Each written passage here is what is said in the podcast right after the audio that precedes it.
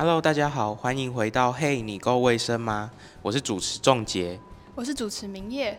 随着台湾经济的蓬勃发展，许多相关的问题开始出现并得到重视，其中气候变迁的问题受到各国大量关注，也因此发展出许多。关于气候变迁的公约，面对这个时代下的环境，我们到底该怎么做？气候公约又代表着什么？这是我们很荣幸可以邀请到中国医药大学的卢玉昌教授来跟我们聊聊与气候变迁相关的各种问题。麻烦教授和听众们自我介绍一下。各位同学，大家好，呃，我是中国医药大学，现在任职于人科院，卢玉昌老师。好的，想询问一下老师，之前有代表台湾去参加联合国有关气候变迁的会议，想请问老师，这个会议的主题是什么呢？我想，联合国的气候变迁、气候变化纲要公约，主要就是全球因应气候变化的一个主要的公约，一个联合国下面的公约。它它的主题当然涵盖的非常广哦。那我想先跟大家介绍一下联合国的环保公约大致上是怎么运作的。我想会。比较容易了解说气候变化纲要公约本身在做什么。好，首先，呃，我们现在看到的联合国哈下面的公约哦，大部分都是这样，它是一个立法跟行政执行还有监督都在一起的一种国际形式的公约哈。那气候公约也是一样哦啊，所以大家可以看到它气候变化公约哈，它开始呃运作的时候，主要的目的哈，当然是控制。我们地球不要再受暖化的影响，因为本身气候公约是一个原则性的公约，原则性的公约哈，执行力上它一一般都只是提供一些，希望各个国家负起这个义务，然后提供相关的科学证据哈，跟努力的贡献，以这样为出发点，所以它本身的约束力啊，就是国际法律上的执行约束力是比较弱的，因为它是原则性的公约。所以呢，我们可以看到，它后来陆陆续续诞生了《京都议定书》，然后诞生了《巴黎协定》。那这两个，这两个后来产生出来的东西呢，其实变成说也是跟呃国际法律上也跟气候公约同样的地位啊。虽然是就是类似一个一个妈妈生了两个小孩，对，具有独立的人格哈。京都议定书跟巴黎协定就很具有法律的约束力，而且具有一些要求哈，就是对所有的缔约国做不同程度的这种要求，大概是这样的概念。好，那当然立法以后呢，这些国家就要去执行。好，所以在你可以看到很多的呃气候条约里面的条文，都有一些希望缔约国做什么事情这样的条文哦。要求了以后呢，这些国家去开完会议。呃，就会把这些功课带回去国内，这个过程叫叫做国际法的内国法化。哦，内国法化哈，就是像过去京都议定书有一些机制，不同的国家扮演不同的角色，那他们国家回去呢，国内就要把这些变成他们的行政单位的机制啦，跟法规条文之一的内容。那个巴黎协定也是一样。最后呢，是这个条约自己本身也负起监督的责任。啊，那主要是用这些联合国缔约国的这些各国专家代表，会组织专家小组来审查这些国家哈。我常常举例子，譬如说日本啊，大家就觉得哇，日本这个排放量到底有没有到京都议定书的目标或什么？那大概他们会先提出一些书面报告，就是等于是回去交作业了啊，把作业交到联合国去，由这些专家小组来审查。除了书面审查以外，还有到各国实地的访查，其实是一个很严格的这种自我监督、自我监制的一个形式。那我们国家就是您刚刚说内法化嘛？那我们国家的法主要是哪哪些法？那有没有彻底的落实啊之类的？嗯，啊，其实因为我们自己本身联合国哈是不是联合国会员嘛哈？嗯、那但是呃，因为我们自己一直有这种企图心哈，想要再回到联合国去。所以其实政府单位在这方面做了很长期的努力了哈。像我个人过去在工研院工作，主要就是协助政府单位在追踪这块事情，也就是把国际的法律规范转化成我们现在国内的一些做法哈。那这一块其实在国内，因为呃立法还有很多的层面哦。我我个人觉得说，气候公约虽然讨论了三十年那么久哈，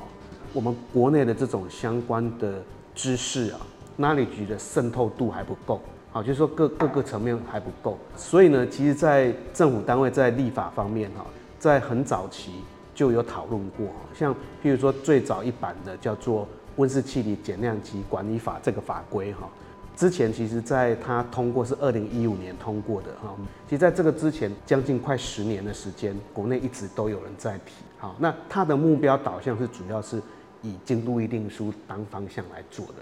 好，以京都议定书，那为为什么我们国内的考虑会这么久呢？国际上的其他国家也考虑很久。我我想最主要的顾忌是说，我我们自己对于这种国际的做法能不能衔接，或者是说。呃，我我们国内啊，对于这样子的减量的东西是否能够接受啊，是有有关联的，因为大家会会顾虑联合国的缔约国，因为它在国际上有特别的管道连线啊，所以它有很多官方的做法，它可以直接跟联合国在一起工作啊。其实就是说，简单的来讲，就是呃，有一个国际机制来促进这些缔约国能够很快的来跟国际上接接到线。那我们台湾就比较可惜一点了，因为这种国际脉络要接的时候会很困难啊，所以我想这也是我们国内立法上的一个很重要的思考。好，那我们要做出自己有特色的减量的做法，但是呢，又需要在比较独立的孤孤独的这种国际社会上，能够有一番的表现，是蛮不简单的。啊，因为其他有些国家像他要做立法要做减量，他会有一个但书。它叫做条件式的但书，意思是说，怎么样条件式的但书，就是它的法规或者什么，它它在国际上声明会说，哎，我自己做可以减多少量，但是呢，如果这个国际条约呢能够跟其他缔约国一起做，好，它可以减更多。我想这个都是一种避免自己在做减量上垫高国内的成本，然后失去产业竞争力。早期是这样考虑的，但是我觉得现在的国际环境不太一样了。好，那早期京都议定书大概大家都会顾虑，因为京都议定书对我的认知来讲哦，它是一个全球温室气体减量的一个大的实验的政策。那因为它做减量只有先进国家才做实际的减量，其他国家是当配合嘛。啊，大家也都不知道，因为那时候整个减量的技术啦、产业都还没有。发展起来，甚至碳市场也才刚刚创立，啊，所以大家在立法上都很小心，我想这这个是我们那时候整个时空背景下在讨论立法过程上的这样的一个顾虑哈。那时候早期还有甚至也有一些学者研究说，哎，你如你如果做温室气体减量，啊，会导致 GDP 衰退，好，有这样的说法。那其实后来这些这些论证都慢慢的被消除了。那所以很多各国政府才会慢慢的一起把这种东西推出来。所以其实一个法规要通过要生效，其实需要一些时间，也需要所有的国民的知识的配合，包括商业的进展，包括我们现在对于技术方面的肯定跟认同。那所以那个标的我们做完京都议定书的对照以后呢，接下来我们就很快啊，因为二零一五年就。巴黎协定就通过了嘛？我们在同一年立法，在赶在巴黎协定那个生效之之前，我们就先把自己的法规通过。那但是我们国内法规呢也是一样，边执行边看国际上怎么推动。那因为巴黎协定通过的速度非常快，好，因为巴黎协定的做法跟京都议定书生效的做法不太一样。啊，所以国内我想政府单位开始紧张来看，说巴黎协定通过后，国内的法规该怎么改。相对现在已经立法完成，哈，就是修法，哈，从温室气体减量管理法修法到变成现在气候变迁应应法，啊，气候变迁因应法它主要的目的是那个把净零的目标放进来，然后课征碳费，然后还要有公平转型的这种公正转型的这样的几个概念放进来，那还增加调试的内容，那这个内容其实都是在对比巴黎协定的内容，好，大概是这样的方向。那京都议定书本身就是实验减量的实验，所以京都议定书内容本身那时候并不包括调试。那你看我们整个呃人类社会的进展到巴黎协定才过几年，那又把调试放进来，所以我们法规现在也跟得很快。嗯，好，我想这个都是乐见其成。所以老师刚刚前面有讲到说，这方面的东西可能需要大家知识的配合嘛，但是我觉得现在普遍民众可能会觉得气候变迁这个议题离我们还蛮遥远的。那可不可以请老师跟我们聊一下，你去参加这个会议啊，还有这些法规的讨论啊什么的，或者是各国的咨询方式大概是怎么样进行的？法规的讨论，其实我我们大概可以看得出来啊，现在巴黎协定的野心，其实我一直还蛮相信气候变迁的谈判啊，因为它虽然进度缓慢哦，为什么会缓慢？大概就是我刚刚提到的一些内容，还有包括大国小国之间落差太大，国情差距太大，所以大家有不同的顾虑嘛。那因为它本身这些条文呢，都是采共识决啊，只要有一个缔约国如果他不同意。好像这次讨论呢，我们大家也可以看到，说本来是十二，我记得是十二月十二号要结束嘛，啊、后来又紧锣密鼓又在开，每年几乎都是这样子啊，都会加开到多一天这样子哈，因为大家会有很多顾虑啦，所以大原则大方向上，大家都会先暂停一下，回去想一想哈。那我是觉得是很 OK 的。那我这次像跟我们教务长，还有我们工卫系的一个同学，对对，嘉颖。一起去哈，那其实我我是希望说能够把这样的知识去解读气候公约谈判哦，他到底怎么看他的谈判？那当然他去那个同学去第一次哦，他很呃很好奇，我觉得很棒哦，就是年轻人这样很好，我我自己一直也很鼓励他哈。那当然第一次我们也就是让他习惯一下，知道说这种谈判到底怎么做哈。我我先特别先讲一下现在气候公约谈判的架构哈。那才会知道说他到底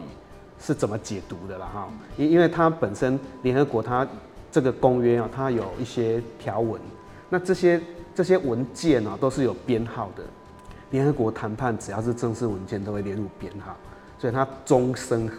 联合国只要还存在的时候，这些文件编号你都找得到。好，那每一次的缔约国会最终产生的文件哈，我们大家要去追踪叫做决议文。在气候公约里面哈，这样的东西哦，如如果它没有特别的协议跑出来，像巴黎协定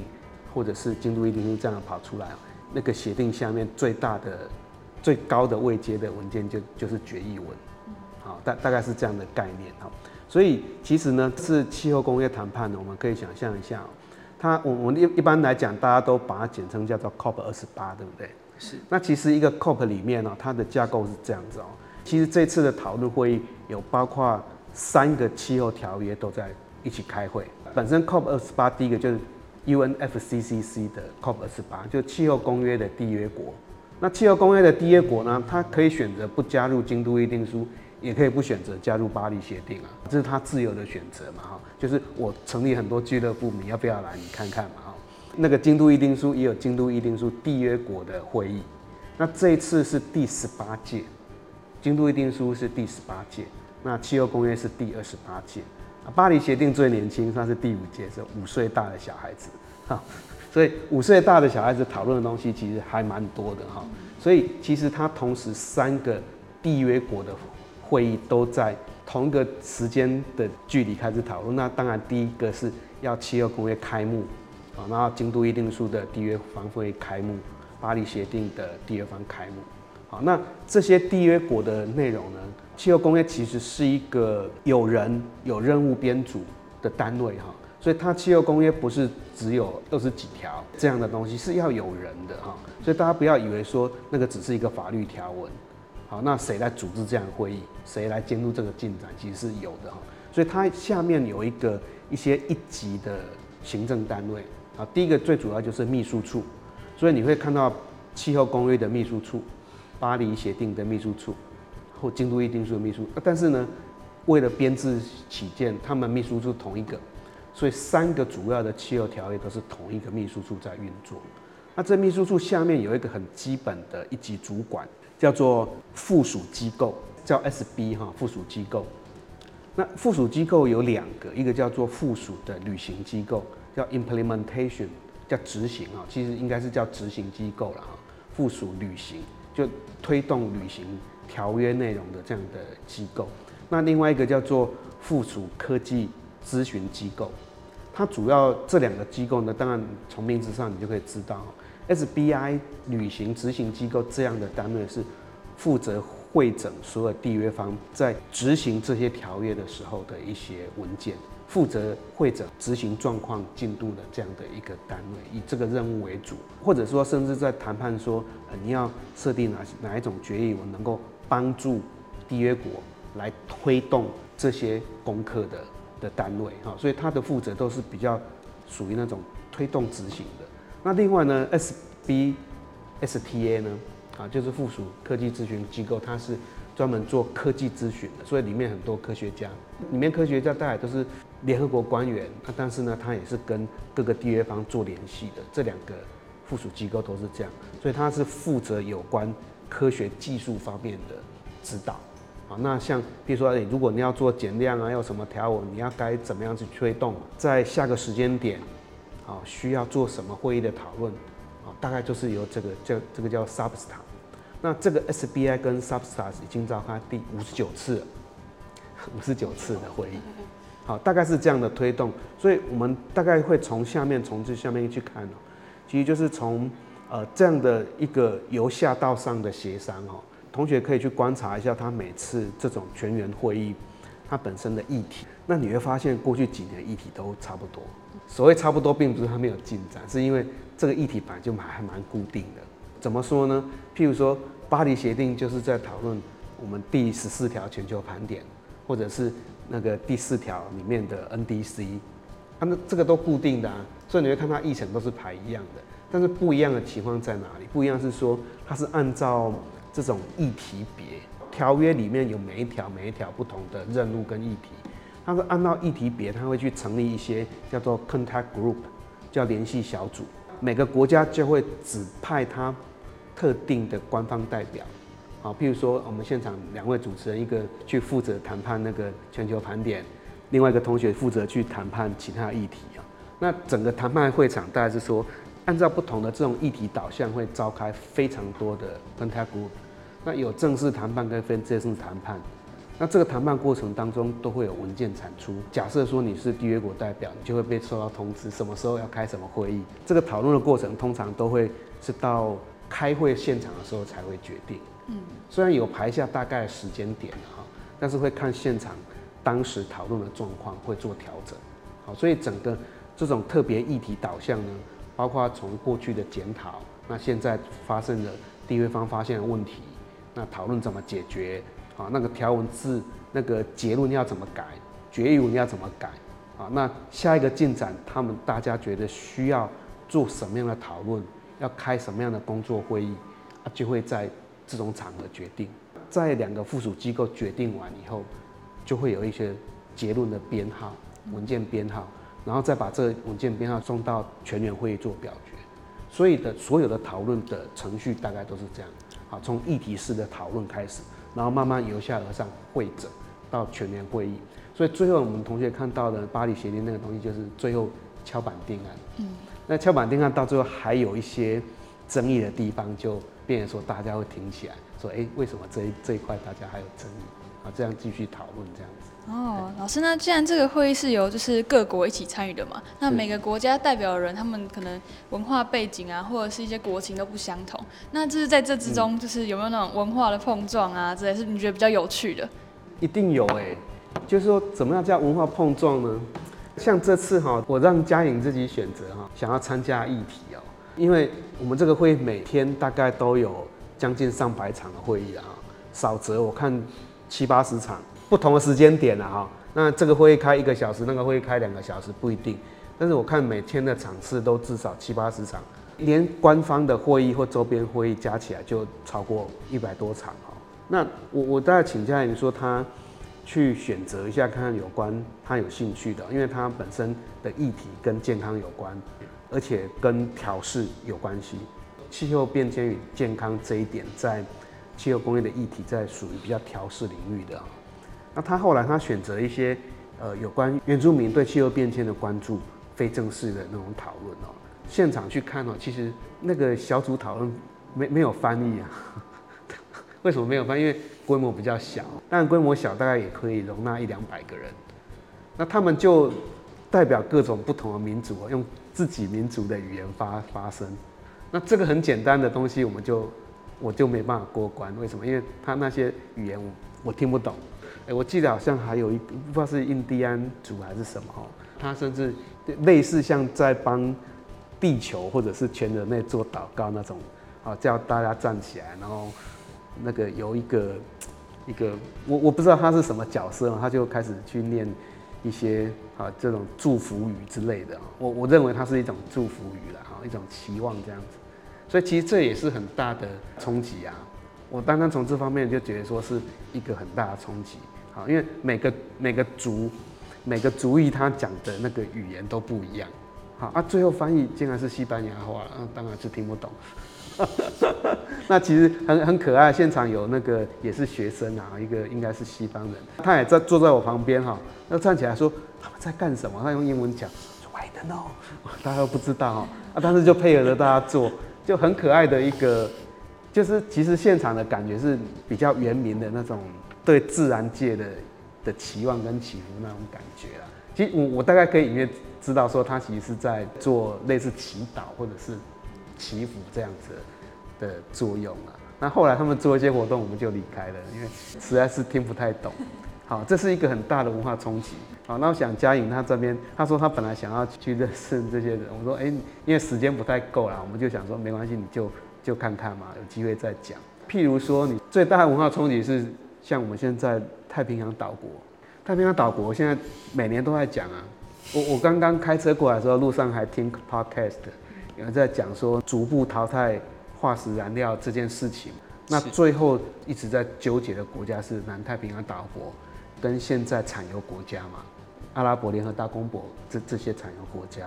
那一直都在讲啊，就是好几年了。那他们国家都觉得说，这个大家目前这个决议文呢还不够具野心，然后要怎么样？他怕他们国家不见了。那其实澳洲就伸出友谊的双手，说：“啊，你来我们住我们国家好了。”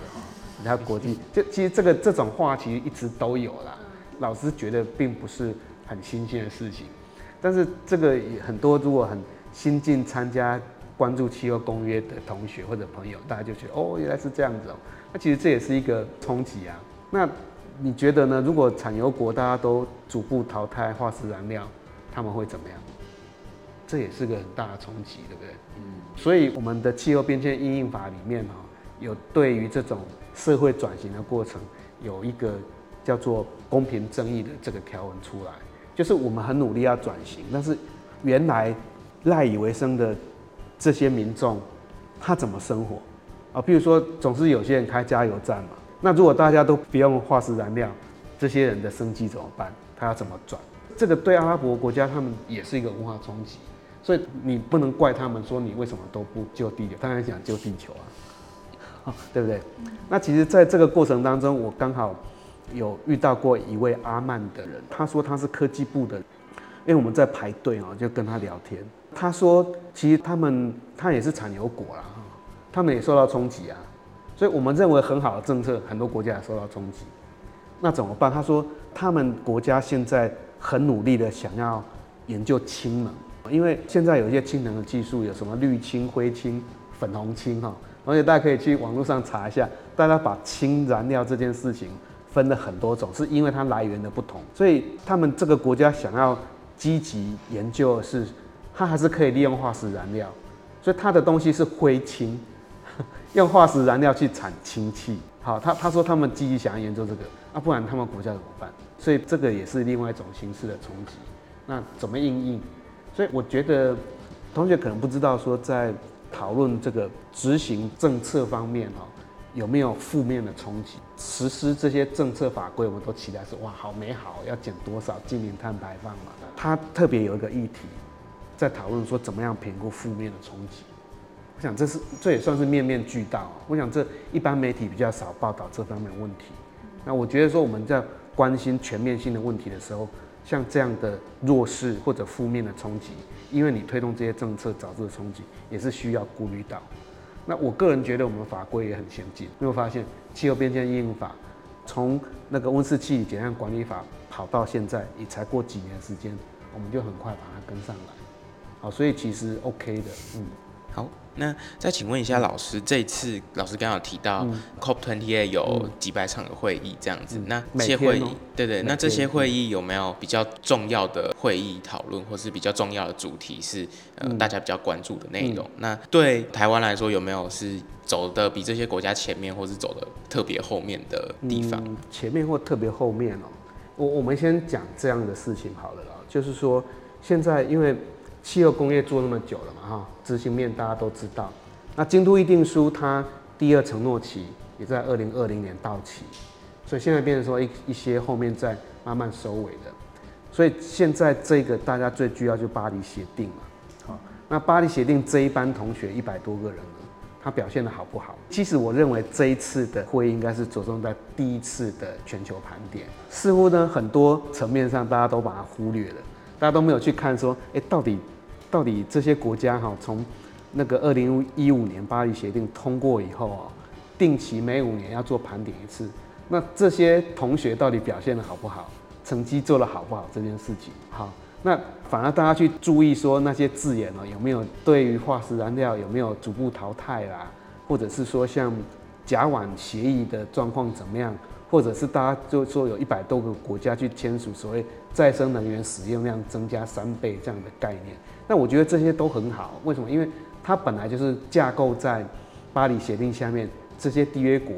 所能够做的努力嘛，好，那它并不是不重要，它也很重要。但是我觉得最重要是，哎，这些国家过去五年表现得好不好这件事情。好，所以其实全球盘点我觉得有点可惜。目前看到的那个决议文草案有二十一页，但是我之前在追踪的时候，它从草案从协商开始，它的档案编号是 GST 零，然后 GST one、GST two，然后到现在有个 L 型的编号，L 型编号是决议后面。前面有挂一些东西，叫那是决议文草案啊。整个编号过程我是觉得蛮好玩的啦哈，就是它并没有很特别的按照现在大家努力以后哈，增温多少，好会控制到怎么样子。我还没有仔细看决议文草案呢，好，但是这是比较可惜的一点。但是在开会之前，联合国的环境规划总署他已经有做一些研究了，他把这些国家的那个国家制定贡献都把它凑起来。去评断一下这些国家总体的成绩怎么样？过去这五年努力造成以后可能排放量会下降嘛？那他们很高兴是说，哇，以前还没有努力之前就已经预测说到二零三零年排放量会多少，但是他们说根据现在的努力呢，二零三零年排放量只会增加百分之三，以前的预测是会增加百分之十六，啊，表示说这五年努力有了哈。那但是呢，不幸的是说。它现在的整个预测呢，呃，到这个世纪末，它还是会增温二点五度 C 到二点九度 C，就没有达到目标嘛。好，所以这些同学的努力不不太及格。好，大概我们是这样子看这件事情的。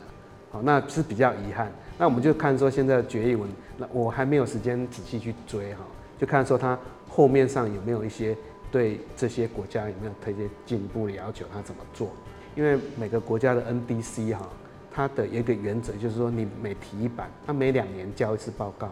那每提一版，它的 NDC 的减量目标都要往下降，每个国家自己都要往下调，好，要持续的加强减量的力道，持续往下调，没有错，没有错，嗯好的谢谢老师。那听完上集的介绍后我们更了解气候公约的背景这场国与国之间的博弈不单只有经济层面的考量更是国力之间相互碾压如何在利益与环境间取得最好的平衡就是签订气候协议最需要达到的目标。上集我们聚焦在国与国的较量下集我们将带来人民利益与气候政策的协调嘿你够卫生吗？我们下集见。